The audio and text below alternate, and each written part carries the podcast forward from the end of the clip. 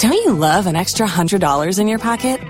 Have a TurboTax expert file your taxes for you by March 31st to get $100 back instantly. Because no matter what moves you made last year, TurboTax makes them count. That means getting $100 back and 100% accurate taxes only from Intuit TurboTax. Must file by 331. Credit only applicable to federal filing fees with TurboTax full service. Offer can be modified or terminated at any time. Waiting on a tax return? Hopefully, it ends up in your hands. Fraudulent tax returns due to identity theft increased by 30% in 2023. If you're in a bind this tax season, LifeLock can help. Our U.S. based restoration specialists are experts dedicated to helping solve your identity theft issues. And all LifeLock plans are backed by the Million Dollar Protection Package. So we'll reimburse you up to the limits of your plan if you lose money due to identity theft. Help protect your information this tax season with LifeLock. Save up to 25% your first year at LifeLock.com slash aware. Don't you love an extra $100 in your pocket? Have a TurboTax expert file your taxes for you by March 31st to get $100 back instantly. Because no matter what moves you made last year, TurboTax makes them count. That means getting $100 back and 100% accurate taxes only from Intuit TurboTax. Must file by 331. Credit only applicable to federal filing fees with TurboTax full service. Offer can be modified or terminated at any time. If you own a vehicle with less than 200,000 miles and have an auto warranty about to expire or no warranty coverage at all, listen up. CarShield has a low-cost month-to-month vehicle protection plan that covers more parts than ever. Visit carshield.com/audio to find out how you could pay almost nothing for covered auto repairs. Drivers who activate this vehicle protection today will also receive free roadside assistance, free towing, and car rental options at no additional cost. Get your free quote today at carshield.com/audio. That's carshield.com/audio. If you only have a 401k, you're not getting the most for retirement. Wait, what? Add a Robinhood IRA on top, then they'll boost it by 3%. You can do that? And if you transfer in any retirement account, you get 3% on top of that. Is there a limit to the match? No limit. Robinhood Gold gets you the biggest contribution match of any IRA on the market. Sign up for Robinhood Gold at Robinhood.com slash boost by April 30th. Subscription fees apply. Investing involves risk. 3% match requires gold for one year from first match. Must keep IRA for five years. Match on transfers subject to additional terms and conditions. Robinhood Financial LLC. Member SIPC. Los mejores viajes nacen en la carretera. Pero este comenzará en tu mente. ¿Escuchas ese rugido? ¿Sientes la experiencia de poder? ¿La emoción de la libertad? Ya estás preparado para vivir tu nueva aventura. Nueva RAM 1500. Hecha para vivir. RAM es una marca registrada de FCA US LLC.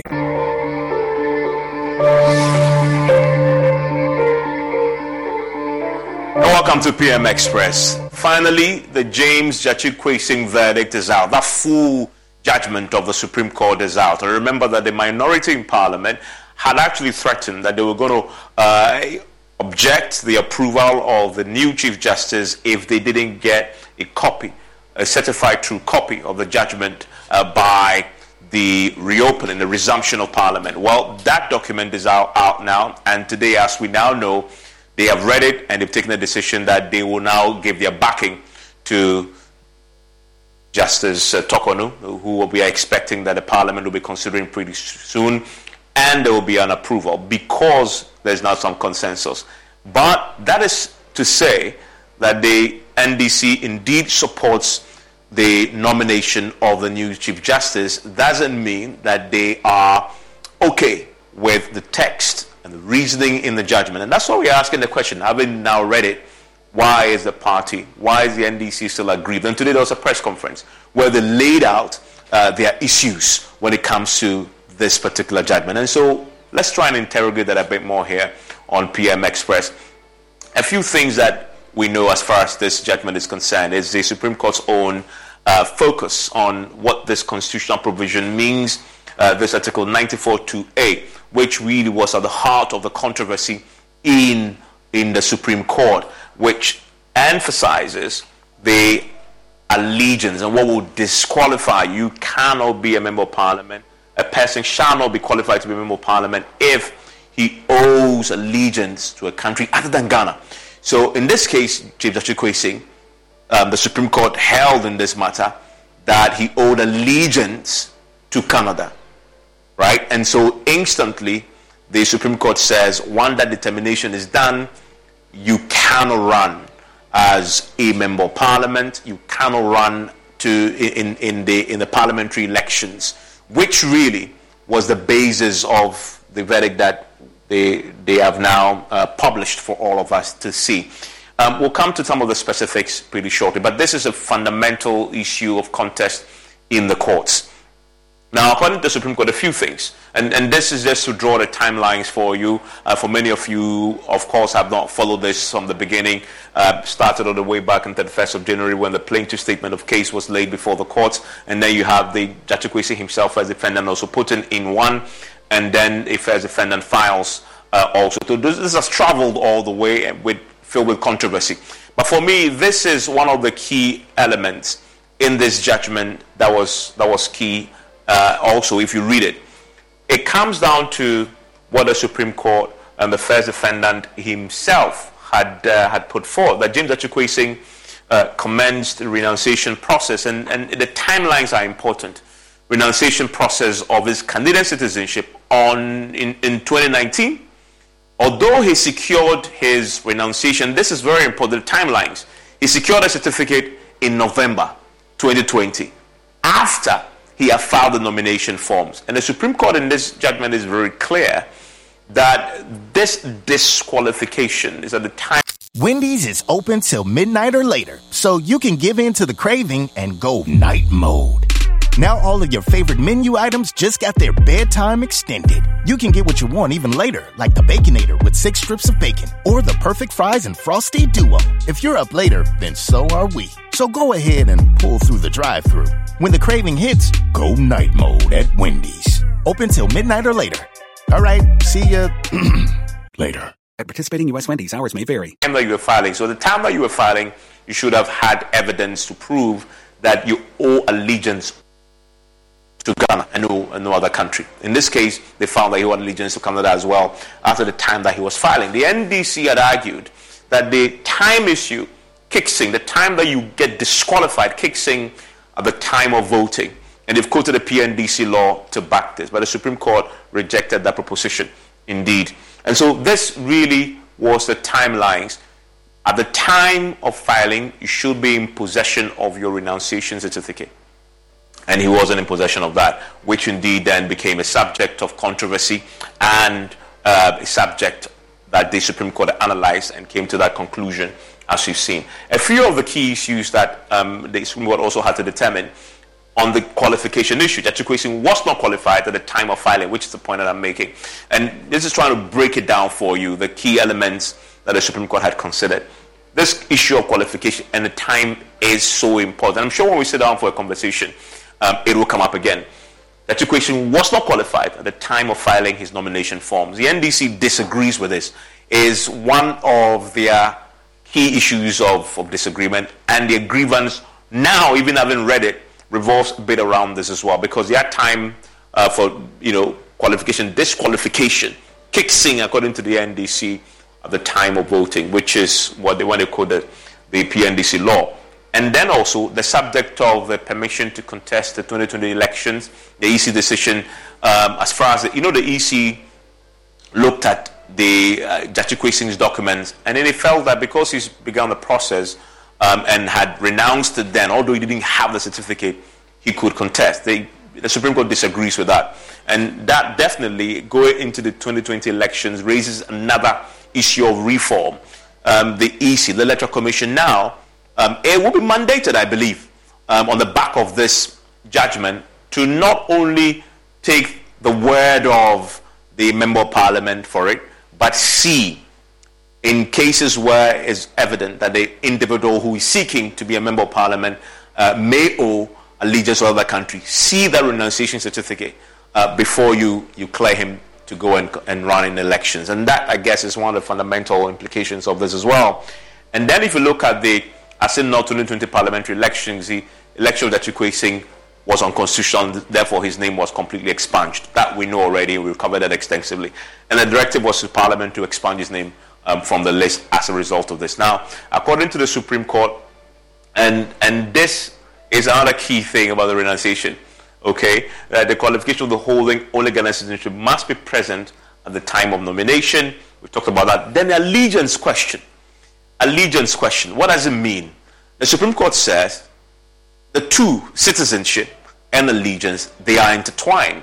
Allegiance means citizenship, and citizenship is a matter of law. And, and I find this really fascinating because it really clears all doubt. Because, and as the, um, the plaintiffs in the matter had said, you cannot intrude into a person's mind to sort of figure out his allegiance. There must be a, an objective way of assessing that. And that objective way, they argued, has to be citizenship. Okay? And it's very objective. I am a citizen of Ghana. My documents back that. If that is the case, then I owe allegiance to Ghana. If you're a citizen of Canada, then it's an objective way of assessing where your citizens, where your allegiance um, lay. And that is exactly what the Supreme Court was dealing with here and clears all doubt uh, when it comes to allegiance. So, citizenship is the way to determine a person's allegiance. And that is fascinating indeed. We'll get to hear the lawyer's view on that as well.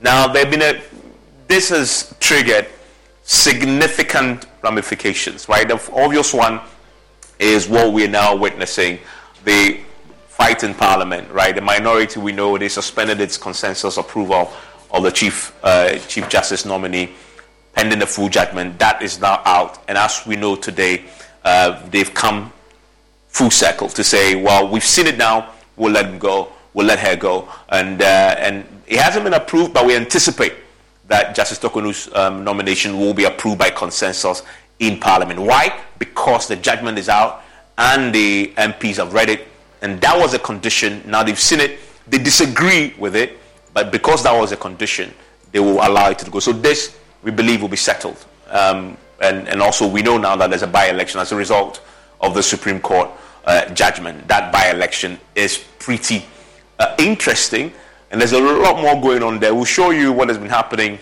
in Assin North. They, as we see, the minority caucus, they have their own reactions to this. They disagree with the ruling of the Apex Court. Uh, they back the approval of, uh, you know, the, the nominee now uh, after seeing the document. And as we know, they are bringing back James Gyakye Quayson to contest in elections. Both the NPP and NDC have pitched camps in Assin North right now. And this is a judgment that made that by election possible right? And so they are going head to head. It is a brutal context of the survival of the fittest. Whoever um, can convince the people in Assin North that they are, of course, they hold the, the promise of turning on the constituency in this fortress etc. may win this also. And as we've seen, the NPP is expected to conduct its primaries to elect a candidate in Assin North tomorrow. One person will emerge uh, in that, and then they will have a candidate because the NDC they already have their candidate. James Gyakye And by the way, James Gyakye we understand, is also launching his campaign in the constituency tomorrow. So tomorrow is going to be a big day uh, in Assin North indeed. But ahead of that, ahead of that, there is a flurry of state developmental projects underway in Assin North. Roads are being constructed, as you see there.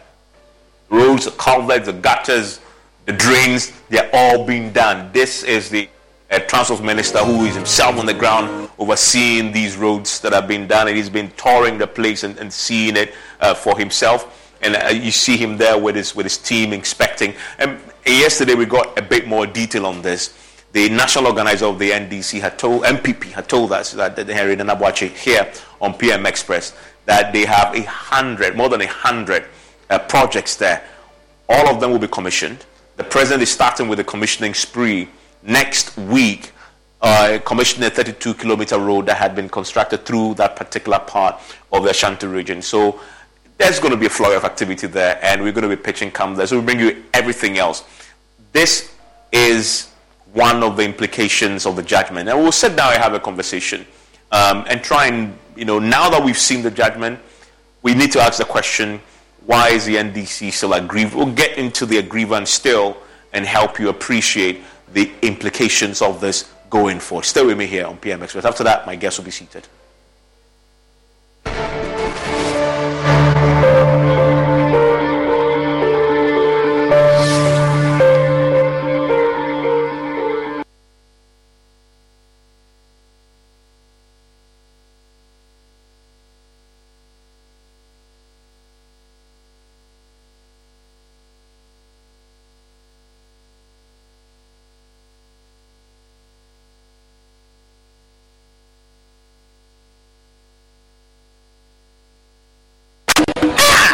Kwesi paa nansa bɛn na wo me whiskey wahyɛ all of a sudden my voice ayɛ different ɛna w'ani nso ayɛ kɔɔ Uh, barman, bring me the honey whiskey. You know the one? Black Rock Whiskey. Honey whiskey.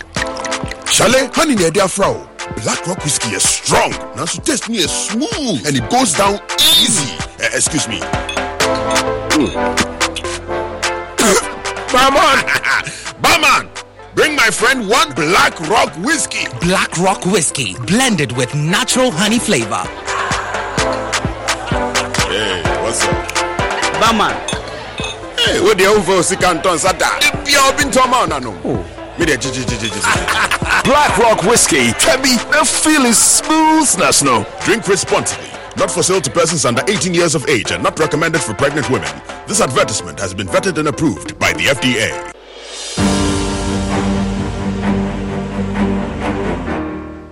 My name is Tina. I am a person living with HIV. I got to know my HIV status after I gave birth and lost the child because of HIV. In those days, prevention of mother to child transmission services had low patronage due to fear and stigmatization. Today, many HIV positive women have delivered negative children. I follow the guidelines and take my HIV medicine called ARVs every day as prescribed by my doctor.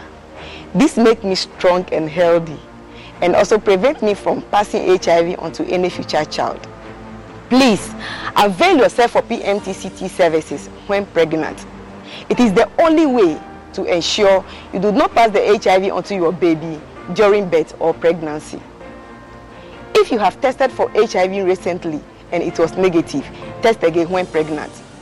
If you have tested positive, go to the hospital after birth as directed by your healthcare provider. Your baby will be given medicine immediately and tested to ensure baby and mother are well. Let us work together to have an HIV-free generation. Our children must be free to shine.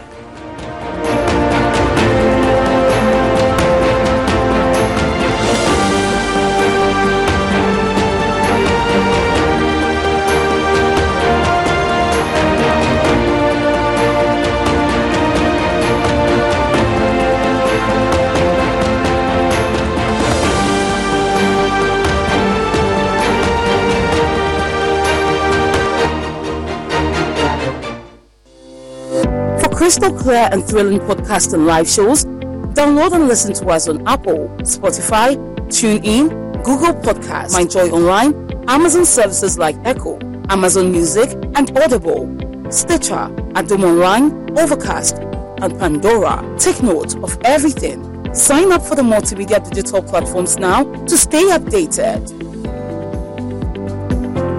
we've had news file over the weekend. Waiting on a tax return? Hopefully, it ends up in your hands. Fraudulent tax returns due to identity theft increased by 30% in 2023. If you're in a bind this tax season, LifeLock can help. Our U.S. based restoration specialists are experts dedicated to helping solve your identity theft issues. And all LifeLock plans are backed by the Million Dollar Protection Package. So we'll reimburse you up to the limits of your plan if you lose money due to identity theft. Help protect your information this tax season with LifeLock. Save up to 25% your first year at LifeLock.com slash aware. Don't you love an extra $100 in your pocket? Have a TurboTax expert file your taxes for you by March 31st to get $100 back instantly. Because no matter what moves you made last year, TurboTax makes them count.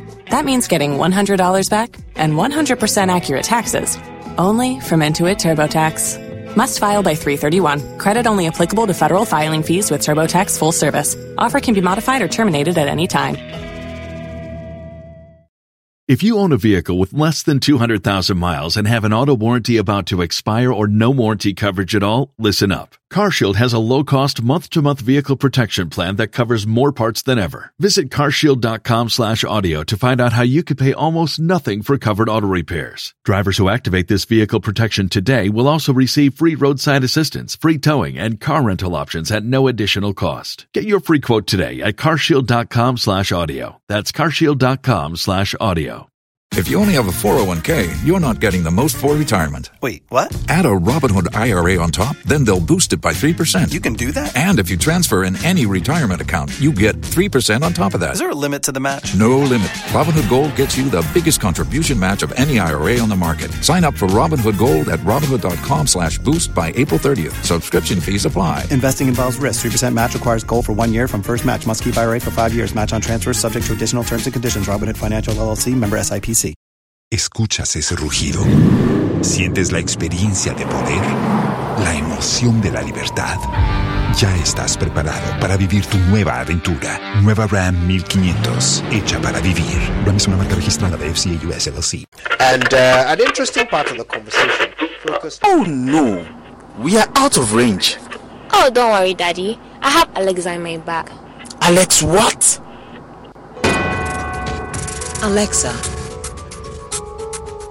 open Multimedia Ghana and play Joy FM. Super Hits Radio, Radio, Joy 99.7. Listen to Joy FM, Hits FM, Love FM, live on your Amazon Echo.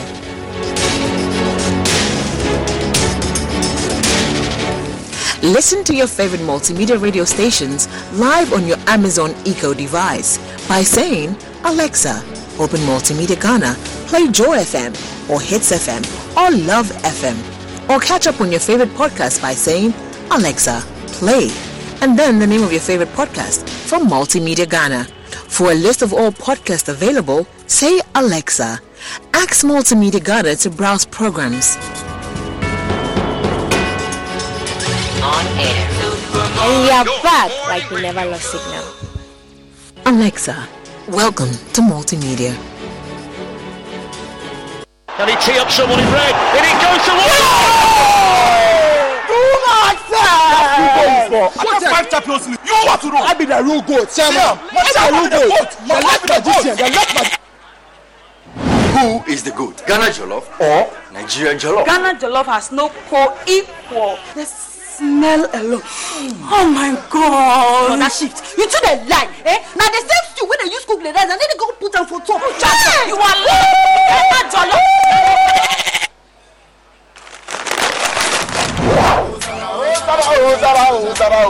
Are you idiot? Forget everybody. Yeah. Guy. Put your papa in Put some respect on the goat. On the goat. The only goat I know lives in Tama. Every year we dey give to you back back, back, back, back, back. We are talking about BET. I want some Yaji the face. Except be the goat, huh? My guy, him be the goat. Though our choice of goals may differ in football, music, and jollof, Alomo Bitters always brings us together. Alomo, experience greatness in every moment. Drink responsibly. Not for sale to persons under 18 and recommended to pregnant women. This advert is FDA approved. Ecobank salary account, oh, bro. See, with the Ecobank salary account, you will enjoy free life insurance, oh, free debit card, save while you spend, and an amazing chance to double your salary. A hundred seven, oh, and even more consolation rewards in the Ecobank double salary promo reloaded. Vimwo, Guy, this EcoBank salary account sounds interesting. What do you think? Uh, uh, Yara. But maybe next time, Charlie, you know what? I to go shine my shoe. Yo, myself, I had to go check my BP. We going up, never go down, and we stay fly. Chairman, you see the white sign it here. Most who be late Open an EcoBank salary account today for a lifetime of benefits. You also stand a chance to win more than double your salary in the EcoBank Double Salary Promo Reloaded from now till July 31st. Terms and conditions apply. Progressive presents an ad from mom. When you bundle your home and auto insurance with Progressive, bundle, that's a cute word. What? Read it again? Okay. When you bundle your home and auto insurance with Progressive, you get round the clock protection. Oh, that's darn good. Because once my sister Dottie, my older sister Dottie, her basement flooded. Get round the clock protection when you bundle and save with Progressive. It's easier than getting your mom to make this radio ad. Progressive Casualty Insurance Company affiliates and other insurers. Discount not available in all states or situations. Wendy's Strawberry Frosty is back for the summer. Cause if it's summertime, it's Frosty time. Beach time, Frosty time. Tea time, Frosty time. Me time? Frosty time. Treat yourself to Wendy's Strawberry Frosty this summer and make time for Frosty time. Choose wisely. Choose Wendy's. Now open till midnight or later. Limited time only. Participating U.S. Wendy's. Hours may vary. This is under the supervision of the National Lotteries Authority under the Caritas Lottery platform. A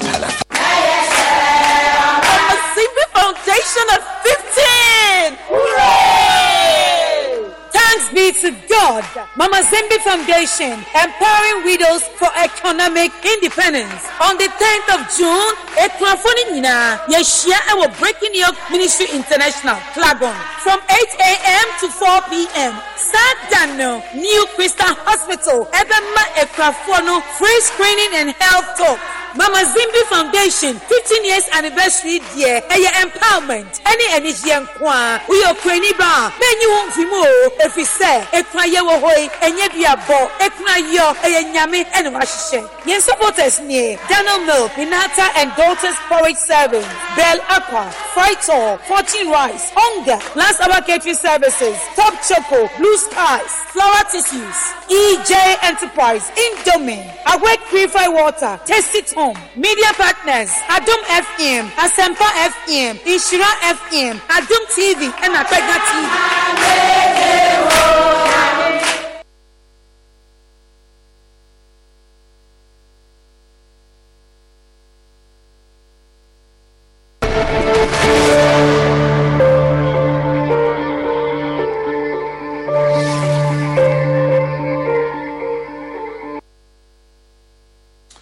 Thanks for staying with us. In the studio with me is Mahama Ayariga, is MP for Bawku Central, and he addressed the press today on behalf of the minority uh, on the back of the written judgment that they now have a copy of. And thank you very much for joining us here on PM Express. Uh, also joining me right now via Zoom is uh, Kweku Paintsil. He is a managing partner at Paintsil and Paintsil and Co. Hello, Mr. Paintsil. Thanks for your time here on PM Express. Thank you. Good evening. Great to have you join us. Mr. Ayariga, so you have now seen the full judgment. What's your initial assessment of it? Well, I mean, um, thank you very much for the opportunity. The minority members of the appointments committee wanted to further assess the depth of the jurisprudence of uh, uh, her leadership, the Chief Justice nominee, Justice uh, Gertrude Araba. Um, really, for me, the reasoning in, in, in that judgment is very disappointing. Uh, very disappointing in the sense that when you read the judgment, you find out that the court, the court veered off from the real issue before them and focused on another issue that, strictly speaking, is not the province of the Supreme Court. What do you consider to be the real issue before them? The real issue before them is um, whether or not, at the time of uh, becoming a member of parliament, that is when your allegiance to the country needs to be established. Right, for that time of becoming a member of parliament, is it at the time of swearing in, at the time of the elections, at the time of filing? So there are three key processes leading to that. Which one are you, are you referring to? Good. Today, the MP for Assin, sorry, uh, Kumawu, was introduced to Parliament as the person who was elected to represent Kumawu. The first thing that took place was for him to take the official oath and then to take the oath of allegiance. Oath of allegiance. So it is today that he swore an oath to us to assure us that he owes allegiance to the Republic of Ghana and implicitly that he does not owe allegiance to any other country. The significance of that event is that it is at the point that you are taking your seat that the question of your allegiance becomes critical. The issue of when you pick nomination forms to when the election is conducted are matters within the province of the Electoral Commission. And if you go to Article 51 of the Constitution, it states clearly, and you can go to Article 51, it states clearly that the Electoral Commission shall, by a constitutional instrument, make regulations to govern the conduct of elections. And if you go to the representation of the people's law, PNDC law 286, yeah, which the which that the, also governs the regulation of the conduct of elections, dealing with filing of nominations and etc. And then the various CIs. Those are the CIs that always come, and then we are fighting over whether you should use Ghana card or not use Ghana card, and whether you should use your birth certificate or not use your birth certificate. Those are matters that govern the processes leading to your filing of nominations, your registration as a voter, and then the conduct of the elections, how the results are collated, how it is declared. All those are housekeeping administrative matters But you've before you are get you get elected. But you've introduced another element Yes. which the Gyakye Quayson and his team didn't argue before the court. Yeah. Their argument was that your disqualification mm-hmm. was triggered at the time of election, not at the time of swearing in. So they, they, they disagree with you yeah, in, in what you're saying right now. Indeed, there are two developments that, in my opinion, uh, that mislead or have, have misled the court. The first development was the case of Zanetor. Yeah. In that case, the issue was whether or not Zanetor, who had beaten Nii Ashitey, Ni Amashite.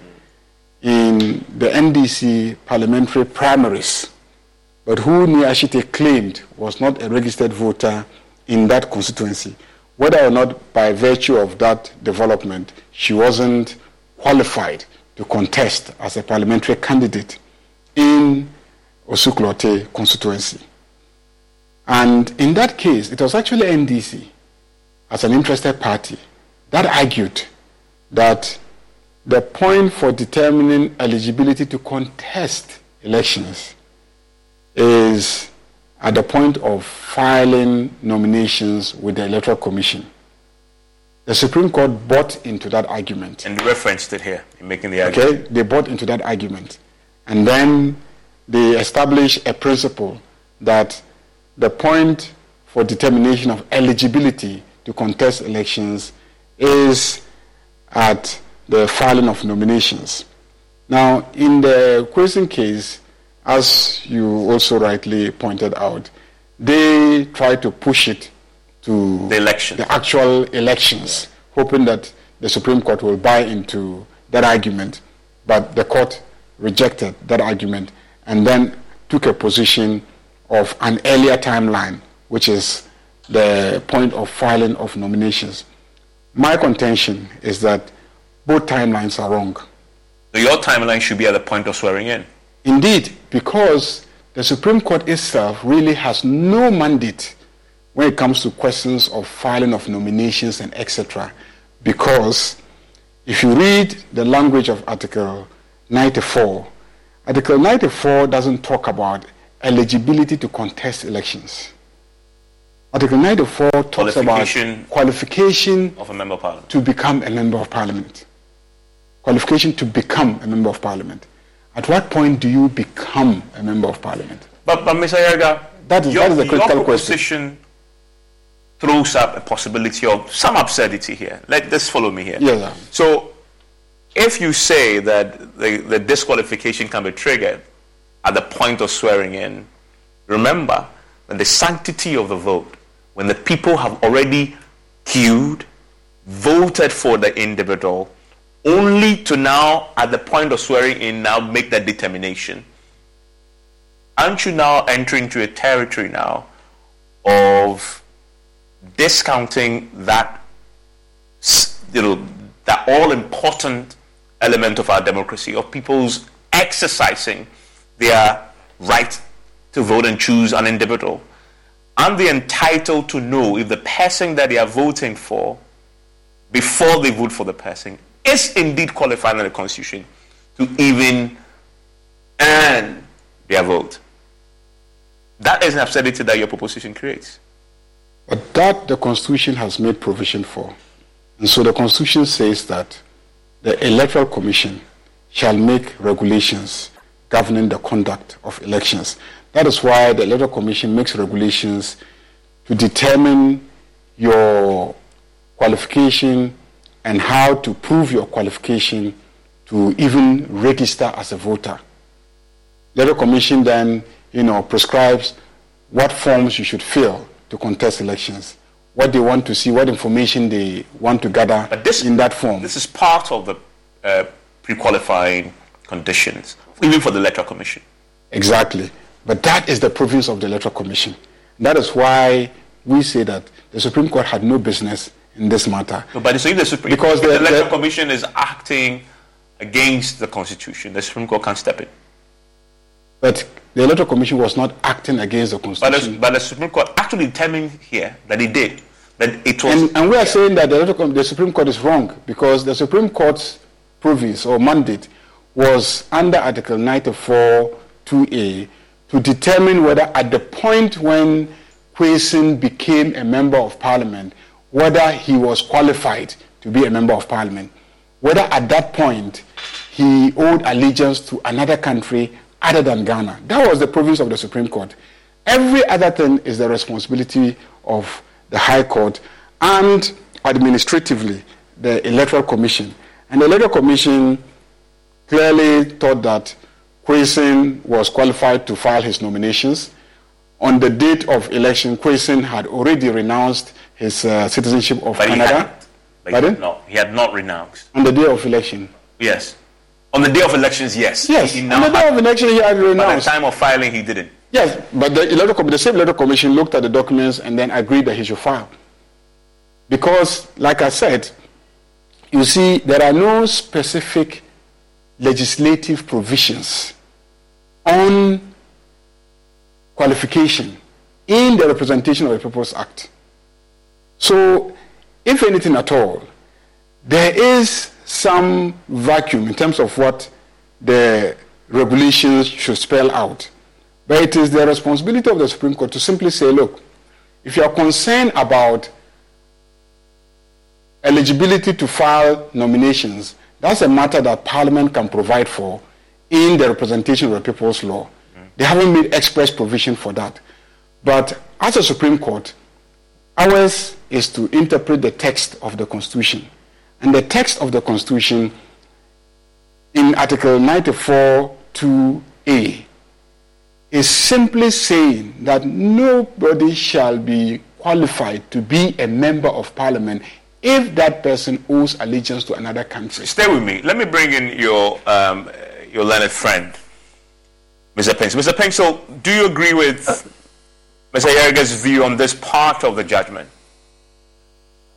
I fundamentally disagree with my, my good friend because I don't really agree with him at all. And I will explain why I don't agree with him. But if you permit me, let me let me preface my real answer with some observation that we all need to appreciate. Uh, at least that, that's the I mean the, the Supreme Court is the final arbiter, not because they are the wisest men in the land, but because litigation must always have an end. And therefore, when the Supreme Court has made a judgment, it is the right of every Ghanaian, anybody, to disagree with them on points of law, on issues of fact, whichever way one thinks of it. So what we're doing is indeed a healthy exercise. And therefore, my learned friend can take his position. But essentially, the real point I want to make is that the position that he has taken is a position that was argued before the Supreme Court, and the same was rejected by the Supreme Court as untenable. And let me make my own observations. You know, we've got all kinds of laws in this country, but ultimately, we have the Constitution. The constitutional provision in Article 94 2A, which was the article that the Supreme Court had to interpret, was in the light of all subsidiary laws below the Constitution, including the Representation of People's Act. And it is true that the Representation of People's Act does not make specific provisions, like my good friend said. But what the Supreme Court did was what we call an interpretation. An interpretation of all the laws to make sense, I mean, in one direction. In other words, I mean, Article 94 2A is very specific that nobody can become a, a, parliamentarian. And of course, I'd like you to appreciate that even though that particular provision deals with parliamentarian, there are other disqualifications that people who owe allegiance to other countries are also subject to. But since we are dealing with the I mean, election issue, 94 2A specifically deals with that. And if you take it against the representative proposed law, now let me put it this way, specifically with regard to the Zanetor case. The Zanetor case was an, I mean, intra-party and within a party issue that arose because the party itself had held elections to nominate a candidate for contest to go to parliament. And the losing parties had come to court on the basis of the argument that she did not qualify per the party's uh, rules of engagement. But when the matter went to Supreme Court, when the matter found itself to Supreme Court, the issue before the Supreme Court was whether within the larger laws of Ghana, not the NDC constitution, NDC regulations, whatever, who qualifies to become a parliamentarian and at what point in time. And the Supreme Court interpreted the issue at that time to say that vis-a-vis the NDC regulation, vis-a-vis the NDC whatever they have for conduct their own elections, the proper way that anybody could be said not to be eligible to contest for elections is at the point in time that the electoral commission has set the ball for contest for people to go to parliament. So the interpretation that the Supreme Court derived at that point in time had everything to do with whether the NDC, their regulations or constitution, can override the national constitution in terms of selecting candidates to contest for national elections. And we must draw that distinction very, very clearly. And there can be no doubt whatsoever that that was the purpose, that was the intent, and that was what the Supreme Court was saying at that point in time. In the case of Gyakye Quayson, the, the, the issue at stake is not indeed what my learned friend is putting which is that at the point of swearing in, the law is that you must not even offer yourself for election at all unless at the point of offering yourself. And please, that is the interpretation the Supreme Court has put on it. You may agree, you may disagree. Unfortunately, we belong to different persuasions. And much as he disagrees, there was a contention that was also placed before the Supreme Court vis-a-vis all the other subsidiary legislations that we have. And the Supreme Court has ruled that upon a reasonable interpretation that ought to be placed on Article 94 2A, issues of allegiance arise. Yeah. And if at the point that you are you are you are you are picking the forms, and please, when I was talking about the electoral commission, please don't forget that the electoral commission has got a right to supervise, make rules, but they are under the Supreme Court. Yeah. Because even in the Gyakye Quayson case, the position of the electoral commission under the evidence or the fact before the court was simply that Gyakye Quayson had made a representation to them which they thought was reasonable. But what the, the Electoral Commission considers reasonable, acceptable, cannot be the law in Ghana as long as the Supreme Court takes the view that it contradicts the clear provision of the law. And, you raise, and, you raise, and you raise that, that substantive point about allegiance. And I want to shift the conversation there because we've talked about the times and all. But if you read the judgment, it comes yes. down to that point of allegiance. And Mr. Payne, stay with me. um, Mr. Ayariga, it comes down to that point of allegiance. And the Constitution provision is very clear, which is that you cannot um, hold yourself as a member of parliament when you have allegiance to another country other than Ghana. Let me ask you some very simple questions. And that is triggered yes. from the onset Let me ask when you- you, when you try to, to file. When you, let me ask you a very simple question, and maybe he will help us answer that question. When you pick nomination forms, how does allegiance come in? When you just pick nomination forms that you want to file for nominations for, for to contest as a No, candidate. but that, is that, that is the that is the first door to entering into the chamber of running for. If you missed, in fact, that's why the Supreme Court assessed that the Electoral Commission should have verified that, and they called them out in this particular judgment. That's that's so key, isn't it? The point is, everybody has a specific role. In the Constitution, election petitions are specifically the responsibility of the High Court. Okay? The Supreme Court has a responsibility for interpreting. But this was not an election petition. In fact, they addressed this extensively. No, no, listen. The Supreme Court has a responsibility for interpreting the Constitution. The simple question is what does Article 94 2A say?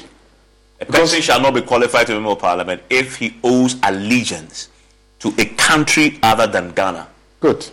Qualified to be Yes. a member of parliament. All we are saying is that when you go and pick nomination forms, you are not yet a member of parliament. When you go to contest the elections, you are not yet a member of parliament. You become a member of parliament at the point of being sworn in to be a member of parliament. No, but that the substantive process that takes you to that point is elections. In fact, the And- elections, and- and elections so- is the most Yes. important part of this chain you talked about. Yes. But how do you get to the elections? You have to go to the electoral commission, and, that and the point where the, the we're- electoral Court says you have to make that determination. And we're saying You that can't disagree with that. And we're saying that the Constitution says that it is the Electoral Commission that should make regulations governing the whole process. True. And we're saying that the Electoral Commission has not made any specific regulation that says that when you come to file the nominations, you must bring me, you know, evidence of your renunciation of cit- uh, citizenship of another country. That's why the that's why the, the, the constitution is supreme then. But the constitution has set the ball already. No, the Constitution talks about when you become a member of parliament. No, he says you shall not be you shall see- not see, don't- shall not be qualified to be a member of parliament. Yes. It, it doesn't say you shall not But be you- qualified. You shall not. You shall not be qualified to contest to become a member of No, parliament. but you cannot be a member of parliament unless you stand and be voted for. How many follows, does it not?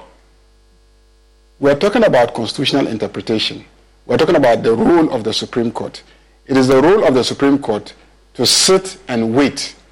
If the Electoral Commission, at the end of the day, declares somebody as having been elected and presents that person to Parliament, and then it turns out that that person, at the time that he is taking the oath of allegiance in Parliament, owes allegiance to another country other than Ghana. At that point, Article 94 2A is triggered. 94 2A is triggered. You see, but- what the Supreme but- Court, what the Supreme Court is doing is to assume that there is some vacuum, and then it is interpreting the Constitution to fill in that vacuum. And I'm, we are saying that that's not your job. Your job is to sit and wait. If the processes does not produce a candidate that does not owe allegiance to another country, then But your but your your process- responsibility but this to disqualify the person. of parliament Yes. who owed an, who owed allegiance on another country. No, But this process, this no, the process, the process didn't. well, that they have At, at the point of at the point of detect- they- at the point of conducting no at the point of the process point of the- filing. listen the process To enter the listen door. the process produced the process produced an individual who at the point of filing No, no, to contest yes. owed allegiance to another country. But at the point of the contest itself did not owe allegiance to another country. At the point of becoming a member of parliament in the language of article 94 2a did not owe allegiance to another country, the Supreme Court jumped and went to the point of filing, and we're saying that that is not your job. Okay. That's the But- job but of the Electoral Commission. addre- address for me. And the Electoral Commission doesn't have an issue with that. Address and for it me. hasn't made a law on that. No, but I, I, I get it. I'll come to it. But, but, quickly, address for me the point I make to you about the sanctity of the vote. So, and, and the absurdity this creates, right? So, if you don't deal with it at the filing, you actually will put up a candidate who will be deceiving the people. And the Constitution makes that the, the most important factor in this whole thing called democracy.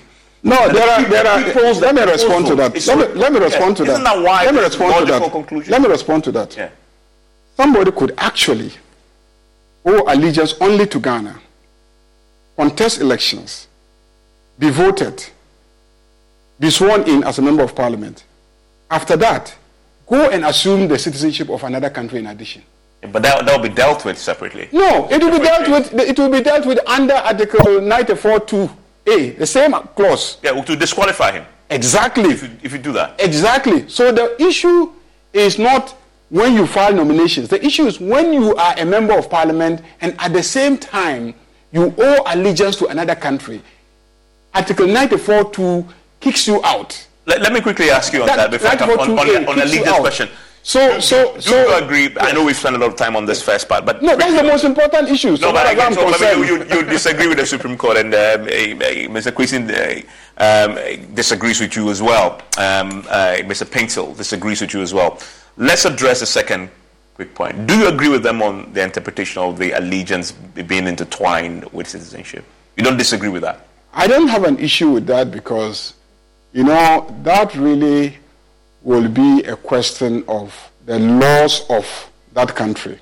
Because usually, every country that is granting you citizenship will usually require that you also take the oath of allegiance to that country. Mm. So often, allegiance is intertwined with citizenship.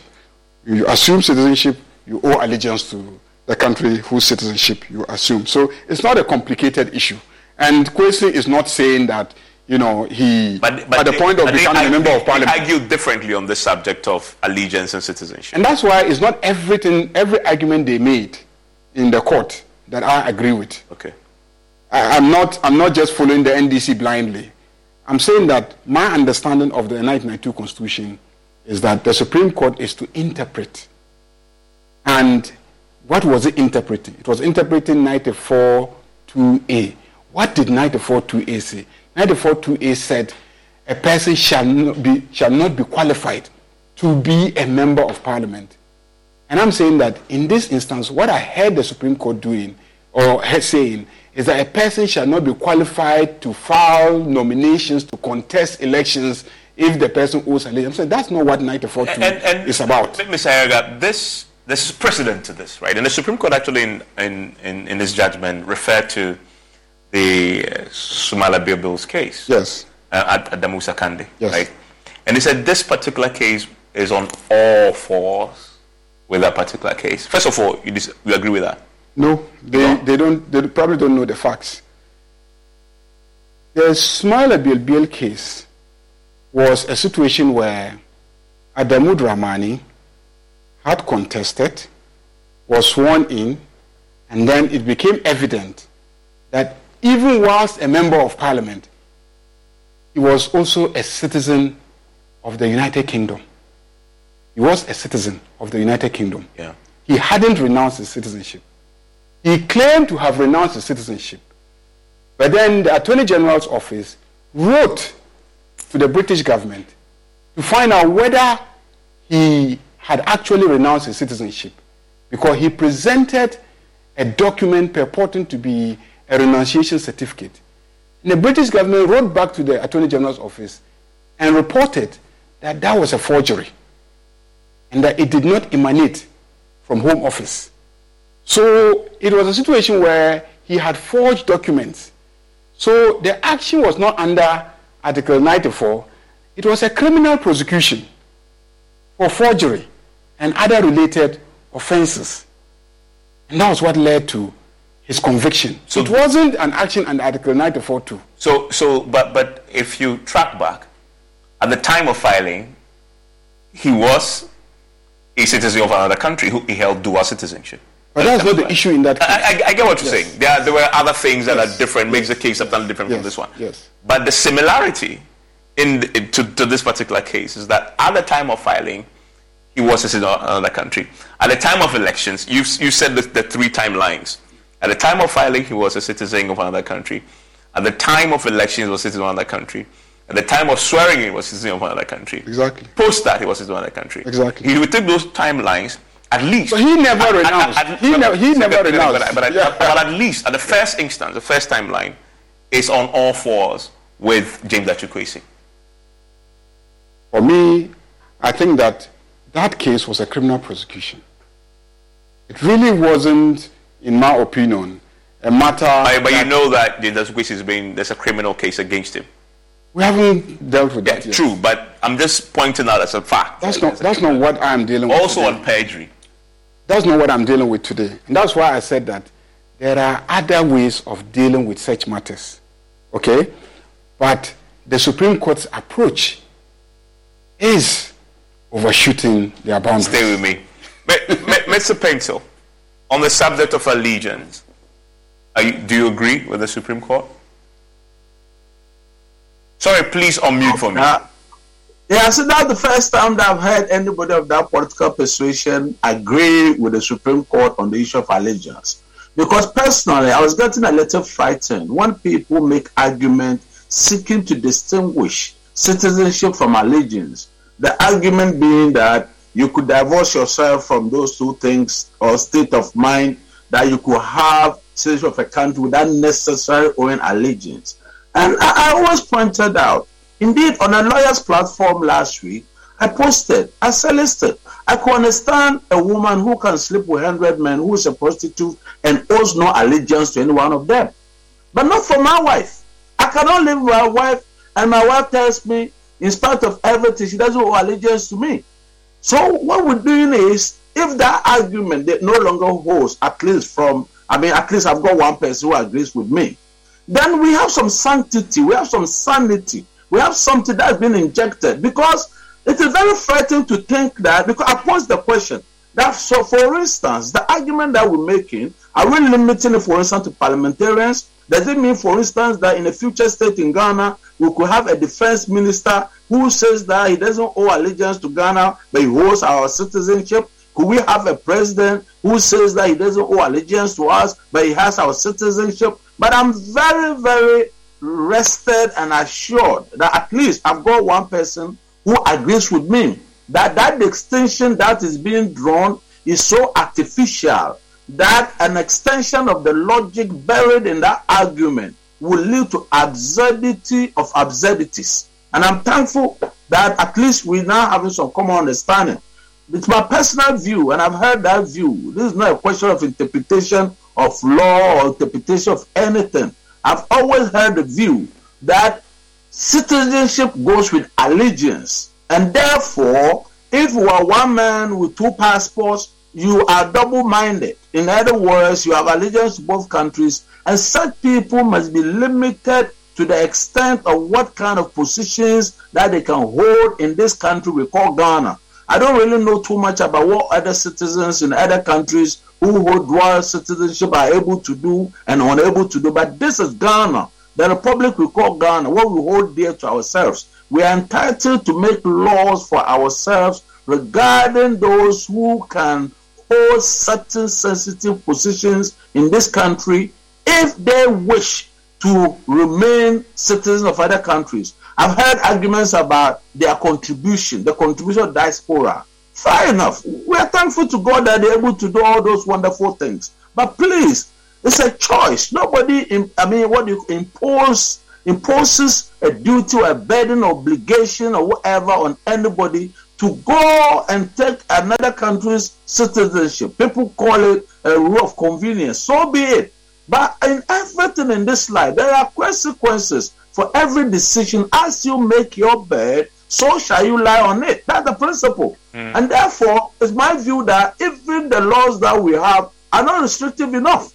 I don't mean to degrade, I don't mean to whatever, demean, I don't mean to, I mean, cast them down. But please, please, the choices that they have made, they must stand by those choices and leave us those who decide that if there's trouble, we are bound to stay in this country no matter what. They may not allow us even to Mm. cross to Togo, and we will hold. And the next flight that they come, you see the evacuation in Sudan, they come to evacuate their citizens. Yeah, but at, at, at least one, one good thing from this case is that this clarity again. this took opportunity to reaffirm the point about the uh, how intertwined those two concepts are. You can't separate them, and so we have clarity on that. Stay with me, Mr. So let me ask you that. Now, let me make one, boy, one Yes, more please. point. Yes, With regard to what my good friend has said earlier on. Mhm. You know, of everything that the Supreme Court said, I mean, having regard to the kind of doorways that my learned friend is trying to give to the trade doorways or whatever. Yeah. I said for policy, public policy considerations alone, if we hold on to what my learned friend is proposing, let me tell you the preposterousness of that argument. Has anybody sat down to ask himself the cost to Ghana of holding a second election, the millions of cedis or whatever? So why must the Supreme Court sit down? Why must everybody sit down and think that we must go through those points and at a particular point that we must begin to sit up as a country and all of a sudden we discover that this person has slipped through the door. So I believe honestly that the decision of the Supreme Court, in addition to everything else that they have said, is for public policy considerations the best thing that we can adopt for ourselves as a country. That will not be too late by the time that we find out. Like what we're doing now. Somebody must be paying for that bill. It's too expensive for us to sit as a country and allow matters to drag to the point where it's beyond recovery. Mm. So for that's the other reason I have. Okay. Mr. Edgar, is there a case for a judicial review of this judgment? You see, his last point betrays everything that has happened. Okay, what's the point there? It betrays everything that has happened. That people think that, oh, but yes, there is some gap there. Uh, we should have clear regulations that spell out that at the point of filing of nominations, you must prove that you owe no allegiance and that you are a registered voter and that you know you hail from the place and etc. So that going forward, we don't have a situation where we vote for you and then we find out that you owe allegiance to another country and then we will have to uh, go hold another election again and then it costs the state money. Basically, that is a concern. So you're saying that that should be a consideration I- I- for the Supreme Court? I said that is not the Supreme Court's business. Okay. The Supreme Court should tell us that there is a lacuna in the law, but it is the province of Parliament and the Electoral Commission to make regulations under Article 51 to deal with those situations. The job of the Supreme Court under 94 2A, and I still maintain, is to be at the door of Parliament, and if you are either being sworn in or you are already sworn in and you are a sitting member of Parliament, and it is discovered that you owe allegiance to another country other than Ghana, then you are disqualified. and don't forget you- that there's a punitive, there's a penalty also to that, because if it is established that you owe allegiance and yet you swore an oath of allegiance saying that you your allegiance is only to Ghana, that's perjury. Yeah, of course. and you can go to jail Yeah, for it. we know that. So it's not as if there is no mechanism for dealing with situations like finally, that to the- deter the- people. Finally, is is there a case? I haven't read it now. For a review of this matter. If you ask me, I think there is a case, but I'm not a party in the litigation. it there's- is Quayson. Quayson is busy uh, participating in the contest to. I asked that because the party, the legal team, they've applied for an extension of time while they consider the options whether or not to file for a review. That's what I'm saying that if you ask me, given the position that I've taken here, I believe that the Supreme Court wrongly decided the matter. And if a party in the matter wants to go for review, I think that there's a very strong case for doing so. Uh, the qualification for uh, review, I think, is also known. Uh, the fact that you strongly disagree with the case doesn't necessarily mean that you know, uh, the court yeah. will grant you an application for, for, for review. There are uh, clear-cut requirements for the mm. court to grant an application for review. But I think that the case is wrongly decided. I think that if the court in future has an opportunity, they should review this decision. I think that the policy considerations are indeed compelling.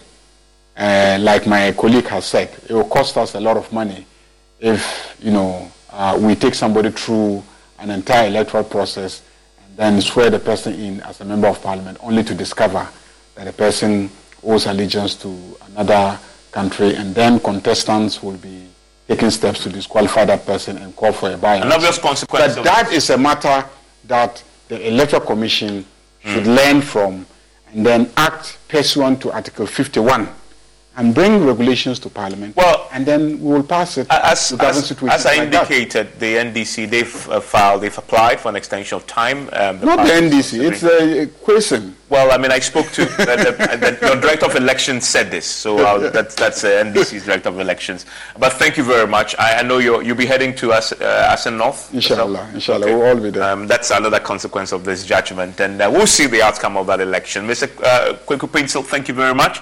Uh, he's the managing partner at Paintsil and and Co. Mahama Ayariga, of course, you know him, Member of Parliament for Bawku Central. Enjoy the rest of the evening.